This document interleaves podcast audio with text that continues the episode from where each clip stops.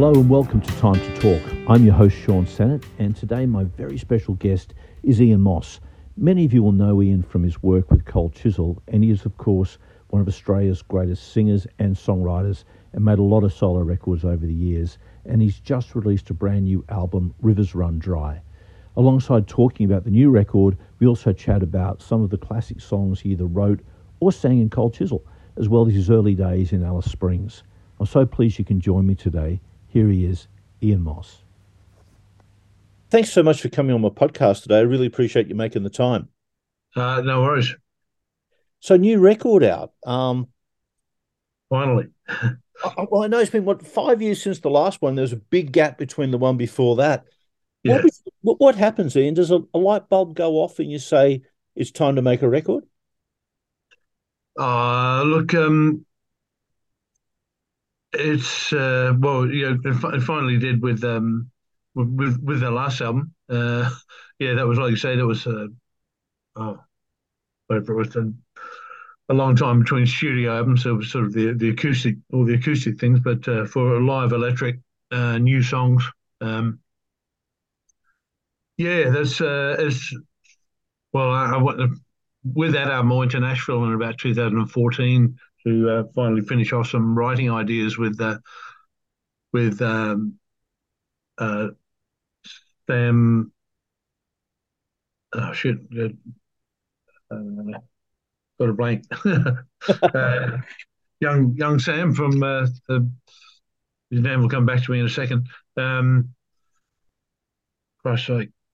Anyway, um, and Sam was going to do, do do some producing, but we got to a situation where we got got into the studio, and I just was not happy at all with the uh, with the arrangements, and to me it felt felt way too rushed.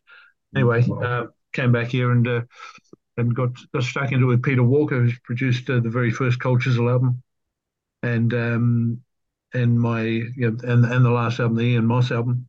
Mm.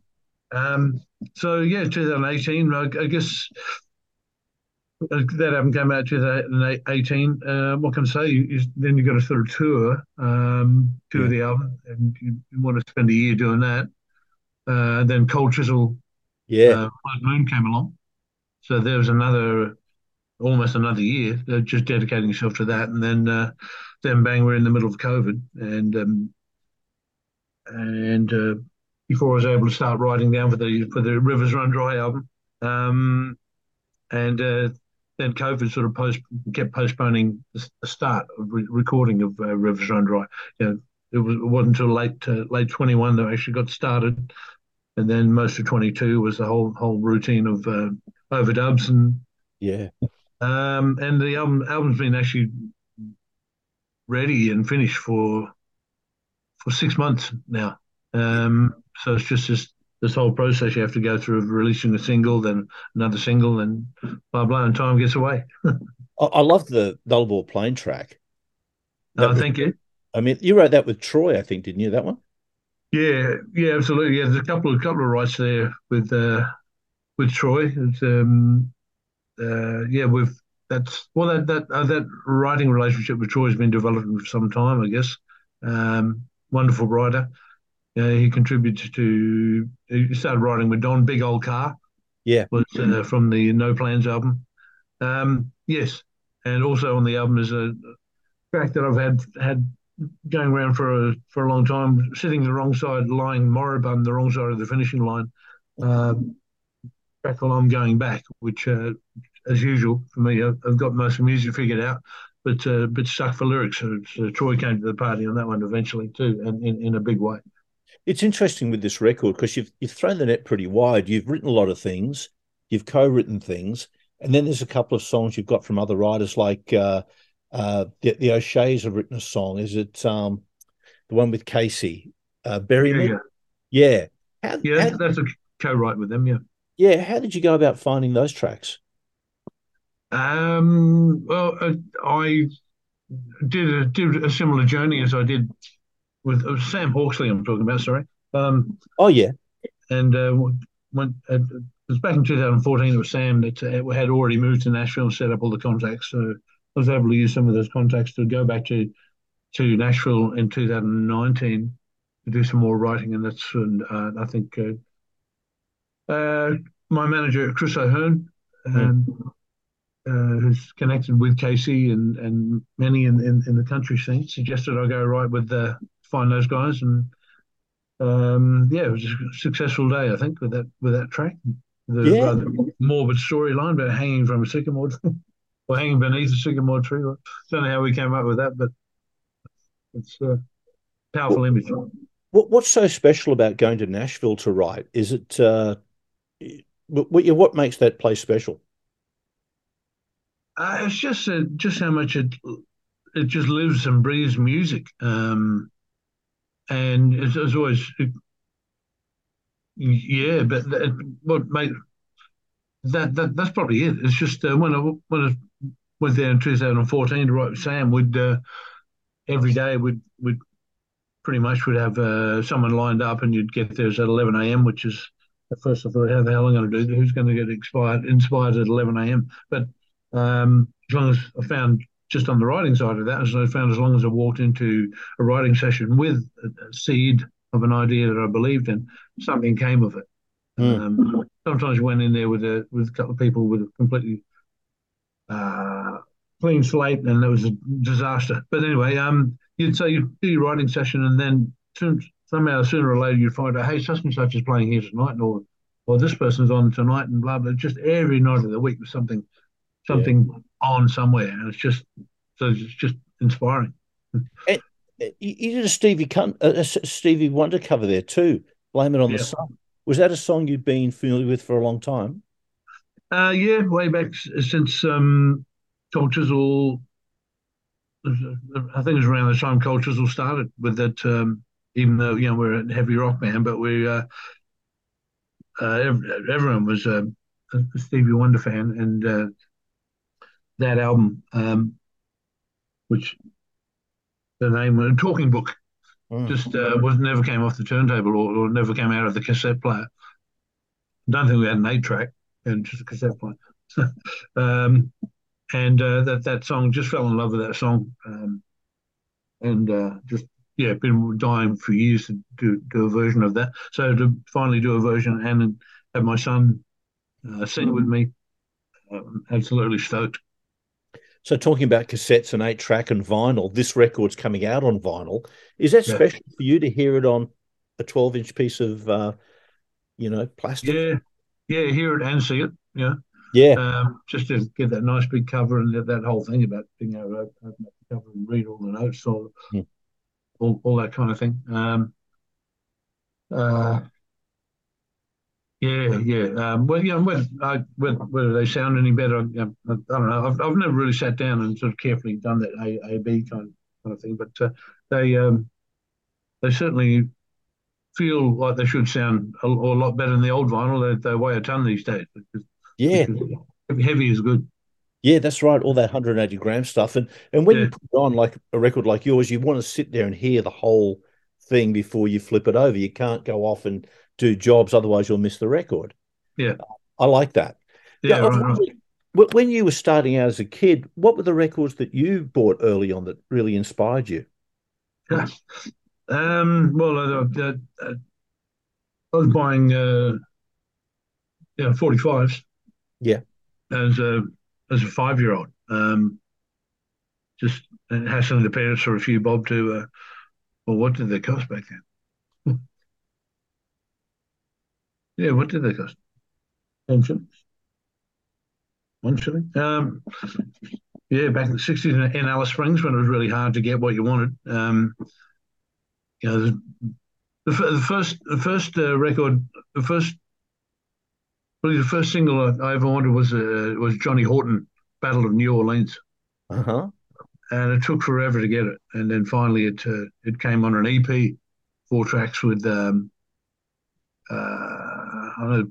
Oh, geez, I can't. Pointed, pointed. Blue, no, it wasn't blue suede shoes. Pointed toe shoes. I, I, I can't remember the other artist. Um, long black veil. Mm-hmm. Um, she walks these hills in a long black veil. Nobody knows, nobody. Um, yeah, beautiful songs. But uh, Battle of New Orleans was that was that was number one single.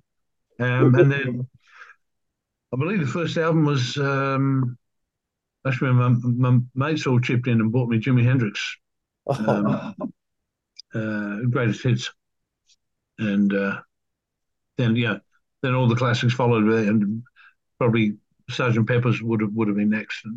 Yeah, yeah.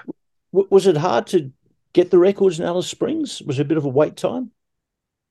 Uh, yeah, fuck yeah, yeah. Uh, I mean, I'd always pick something which, uh, which was wasn't, and there was one local Murray Neck, Murray Neck Electronic, you know, electronics and vacuum cleaners, etc. It was the only record store in town. Um, yeah, really hard. I'd always something, want something I didn't have on the shelf, and uh, and just ordering anything in Alice Springs in those days, it just took you know, just took weeks and weeks. And, and, when you're that young, that's that's a fucking long time to wait. so when you got that Hendrix record, did that turn you on to the idea of being a lead guitar player, or were you into that idea? When, when did that kind of happen? You started playing lead. Not not much uh, before that. Not long before that. Um, um, yeah, my, my teacher was a was a, a woman called Sylvia Davenport. Mm-hmm. Um, and for the first couple of years, it was uh, more you know fabulous stuff. Now, uh, Shadows.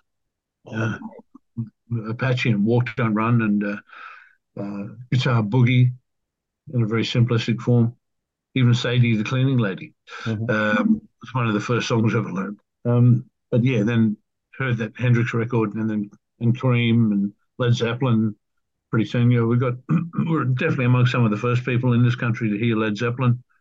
I think with the with the um, oh, we were just this dead quiet country town, and then uh, Pine Gap was built.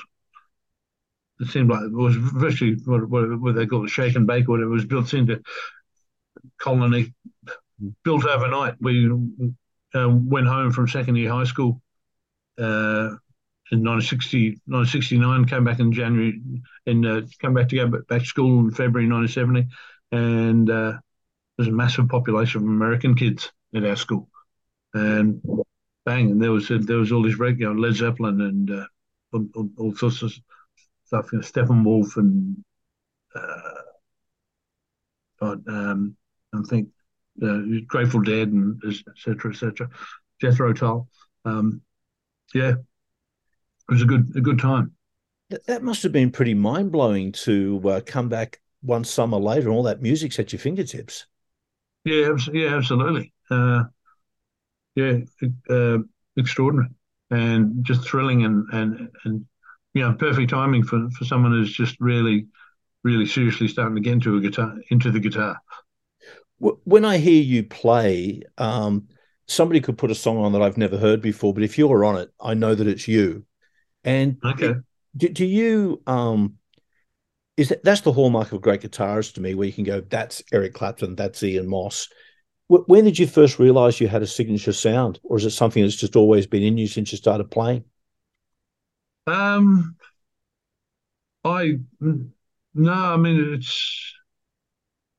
I'm I'm still still surprised to hear that. I I uh, it's something you you I was never really aware of that. It's just been when people people tell you that, um, yeah. which is quite quite an honour if it if it's true.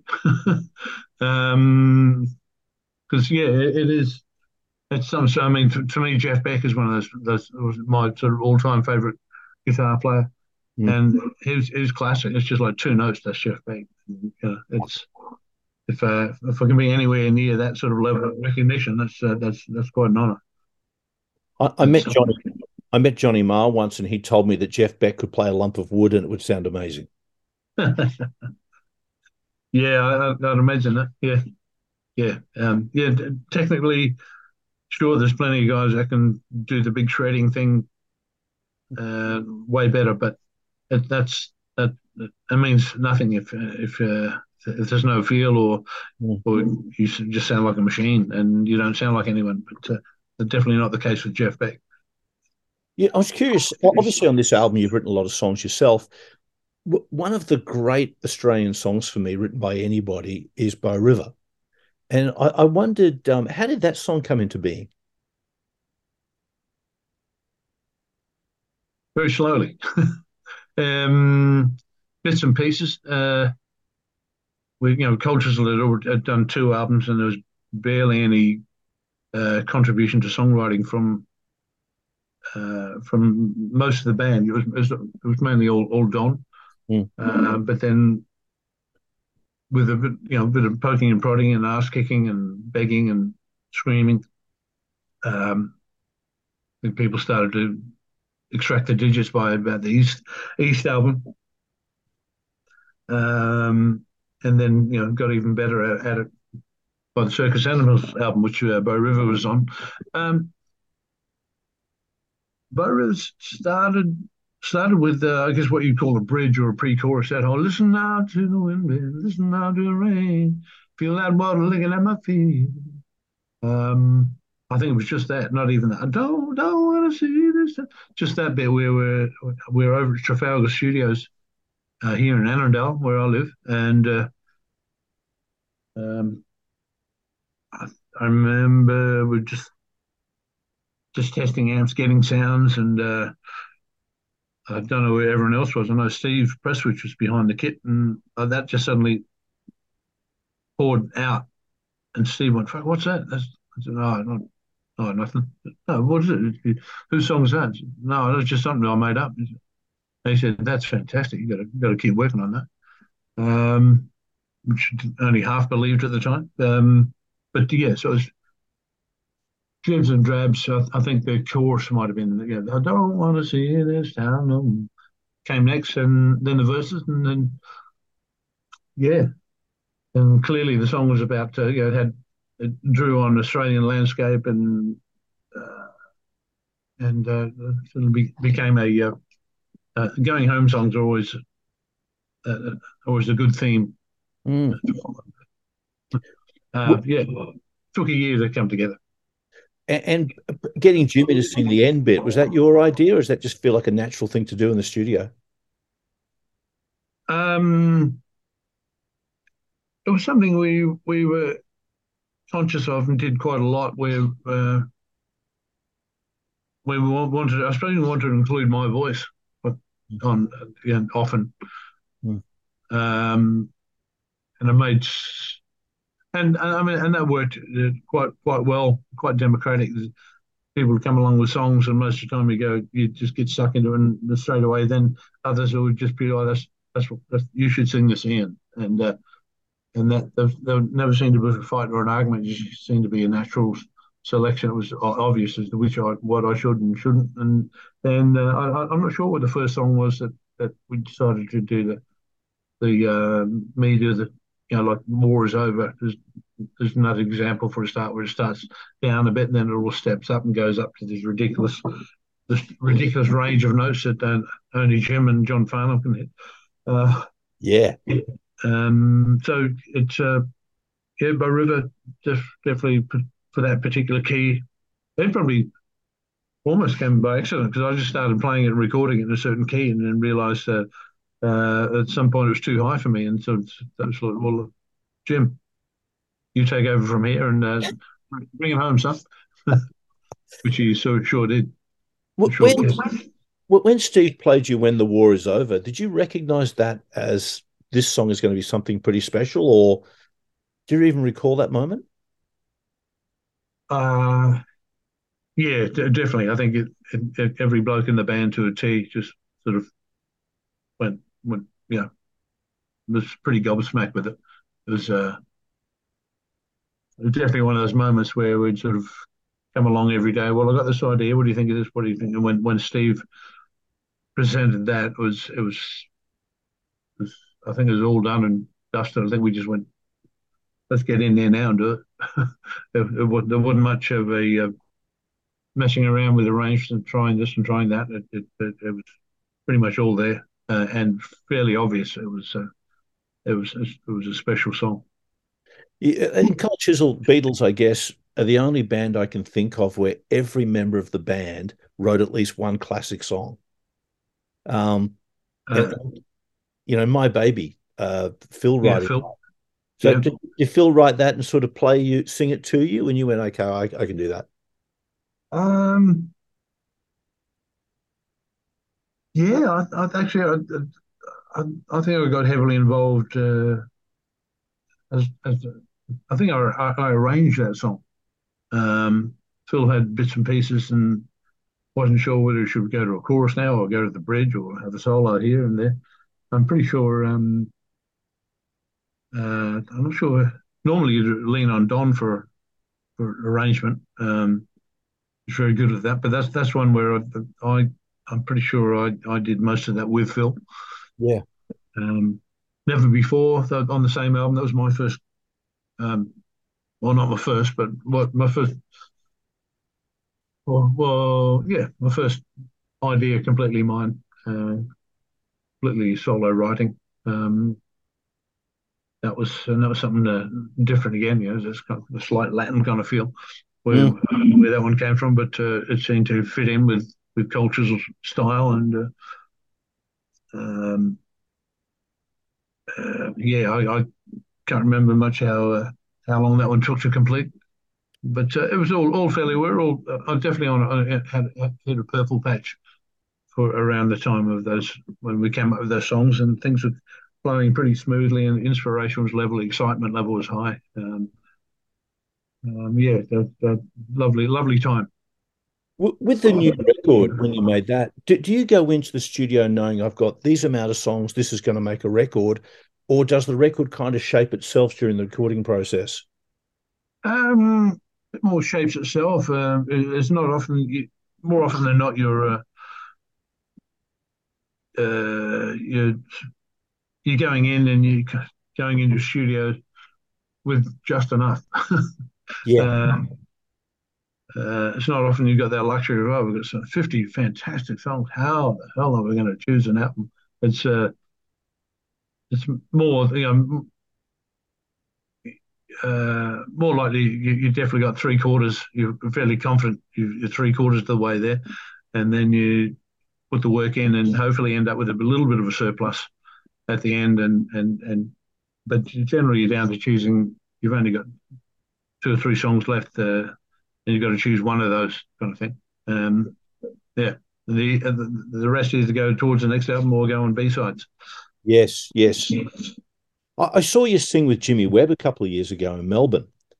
Um, did that have any impact on your future songwriting after that experience of dissecting his songs? Um,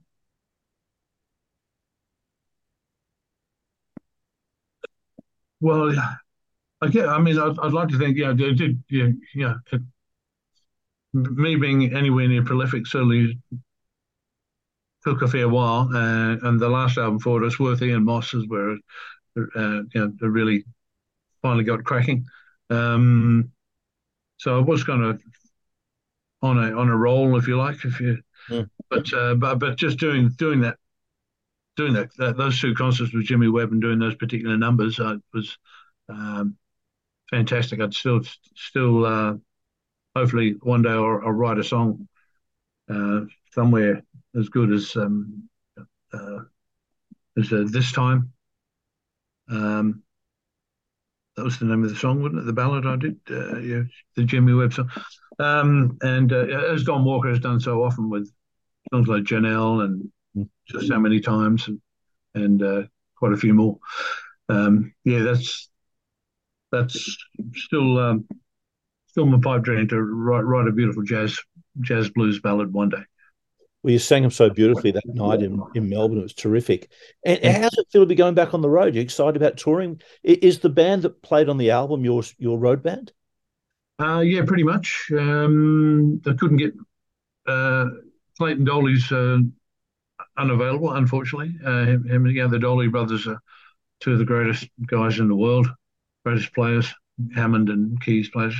Uh, but yeah, Zoe Hauptmann on bass, um, Kerry Jacobson on drums, and Kerry's been working with me since 1970, 1992. Um, uh, yeah, a couple of other, Ollie, Ollie Thorpe, who played um, slide guitar, in fact, on uh, Bury Me, and uh, and Dobro on uh, I'm Going Back.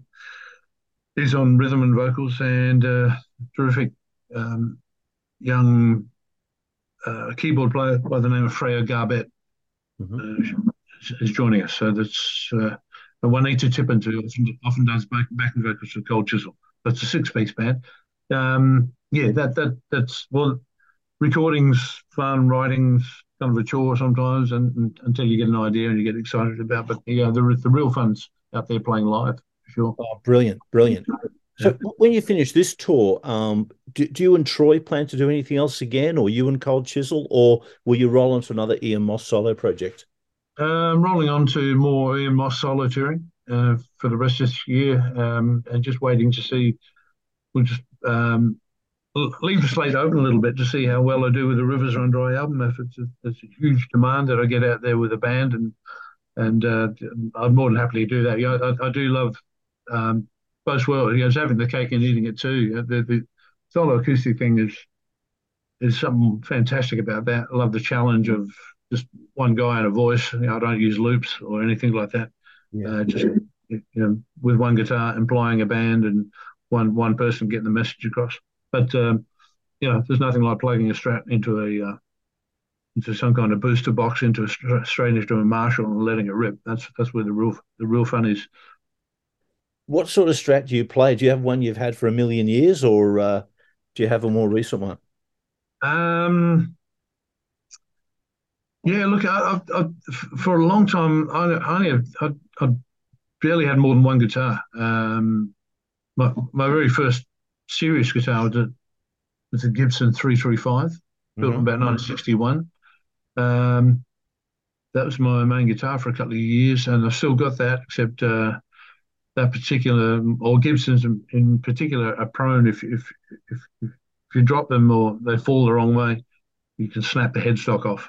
And unfortunately, for the third time, that's happened to that that 335. So that's uh, sitting there waiting to be repaired yet again. Um, uh, but Stratocasters, um, yeah, I've, I've, bought most of mine in recent years, but I've got my favourite one is built by Greg Fryer um, at Luthier here in Sydney, uh, which has gone through a few. You know, it's, it's, it's, it's all Australian in some ways. It's got my specs to it. It doesn't have a belly contour like most Strats do, and I've got the strap pinned up underneath the horn at the front, so it sits differently on the body. Um, it's got Australian-made pickups. A guy called Rod McQueen builds slider pickups some of the best in the world. Um, a bit, of, bit of a mongrel, but it's, it's still a strat. Yeah. And, and the 335, is that the same kind of guitar Malcolm Young used to play? Malcolm Young played a Gretsch, I think. Mainly, yeah, mainly famous okay. for Little Little Gretsch. Uh, right. Yeah, yeah. Now, 335 is a bigger. I was probably inspired by Blackmore used to play one before we picked up a Strat, and also Peter Walker was one of my favourite Australian guitar players. When the uh, when everyone else was going for Les Pauls, for some reason I just didn't want to go down that route. And back in the early days, before people learned how to set up strats, they were just too hard to play. Um, really? Yes, yeah. They uh, they most yeah the whole thing of uh, these days, you know. The strats when they first came out had, had, tiny frets and, and, and the radius of the neck was just too much and uh, it's uh, you need good good fat, high fret wire to get your fingers under so you can bend strings. But before that, the stress just were, were too hard and you know, and probably more difficult to get a sound out of that big fat rock sound out of that you can with uh, humbucking pickups on on Gibsons. You know, um, Hank Marvin lives in Perth these days. Yes, and he told me he tried to import a, a Telecaster into England after in the early '60s, and they sent him a Strat by mistake. That's the most famous strat, you know, or one of wow. the most famous strats in the world, right? Absolutely, yeah, yeah, yeah. One of yeah, absolutely, you're dead right there. Yeah, Fan, fantastic player. Oh, yeah, he, he's just great. It's interesting how all those guys look up to him. Those, uh, you know, English rock gods. Uh, yeah, we, yeah, we all do. It was just definitely um, uh, influence. Like I say, there was a, you know the first first tunes I was learning was was Shadows tunes, and uh, uh, and there was a guy in Alice Springs. Uh, I'd love to know whatever happened to Barry. I can't think of Barry's last name, but it was a brilliant, um, brilliant uh, Hank Marvin clone. Ah, fantastic. Uh, way back. Ian. I know you've got to roll on with other interviews today, but it was great to chat to you. Thanks very much.